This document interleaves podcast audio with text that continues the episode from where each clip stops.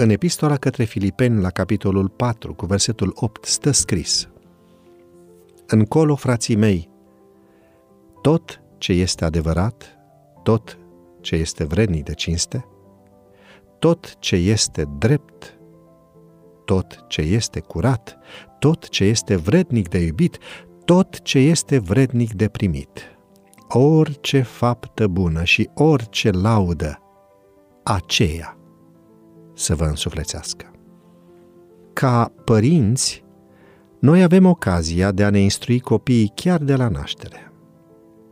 Avem șansa de a stabili la ce să fie expuse mințile lor în procesul de dezvoltare.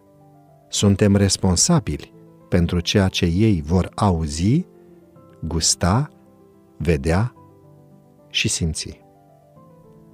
Nu cu mult timp în urmă, spune autoarea, o prietenă i-a cumpărat fetiței noastre niște cărți și carduri grozave despre animale de la un târg de obiecte folosite.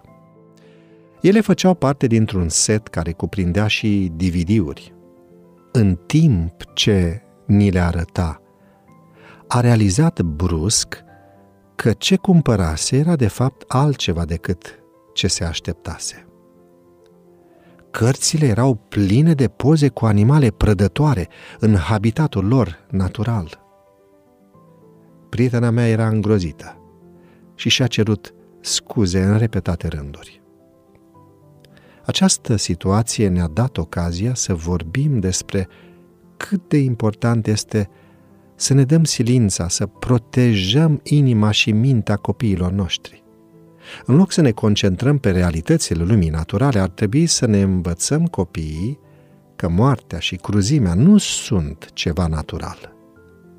Dumnezeu nu a intenționat niciodată ca animalele să se vâneze și să se ucidă unele pe altele.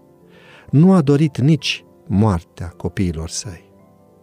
Apostolul Pavel a scris următoarele cuvinte pentru a ne ajuta să ne ținem ochii ațintiți spre cer tot ce este adevărat, tot ce este vrednic de cinste, tot ce este drept, tot ce este curat, tot ce este vrednic de iubit, tot ce este vrednic de primit, orice faptă bună și orice laudă, aceea să vă însuflețească.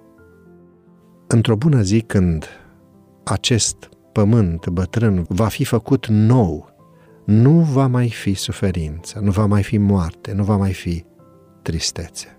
Într-o bună zi, în cer va fi pace perfectă, armonie perfectă, dragoste perfectă.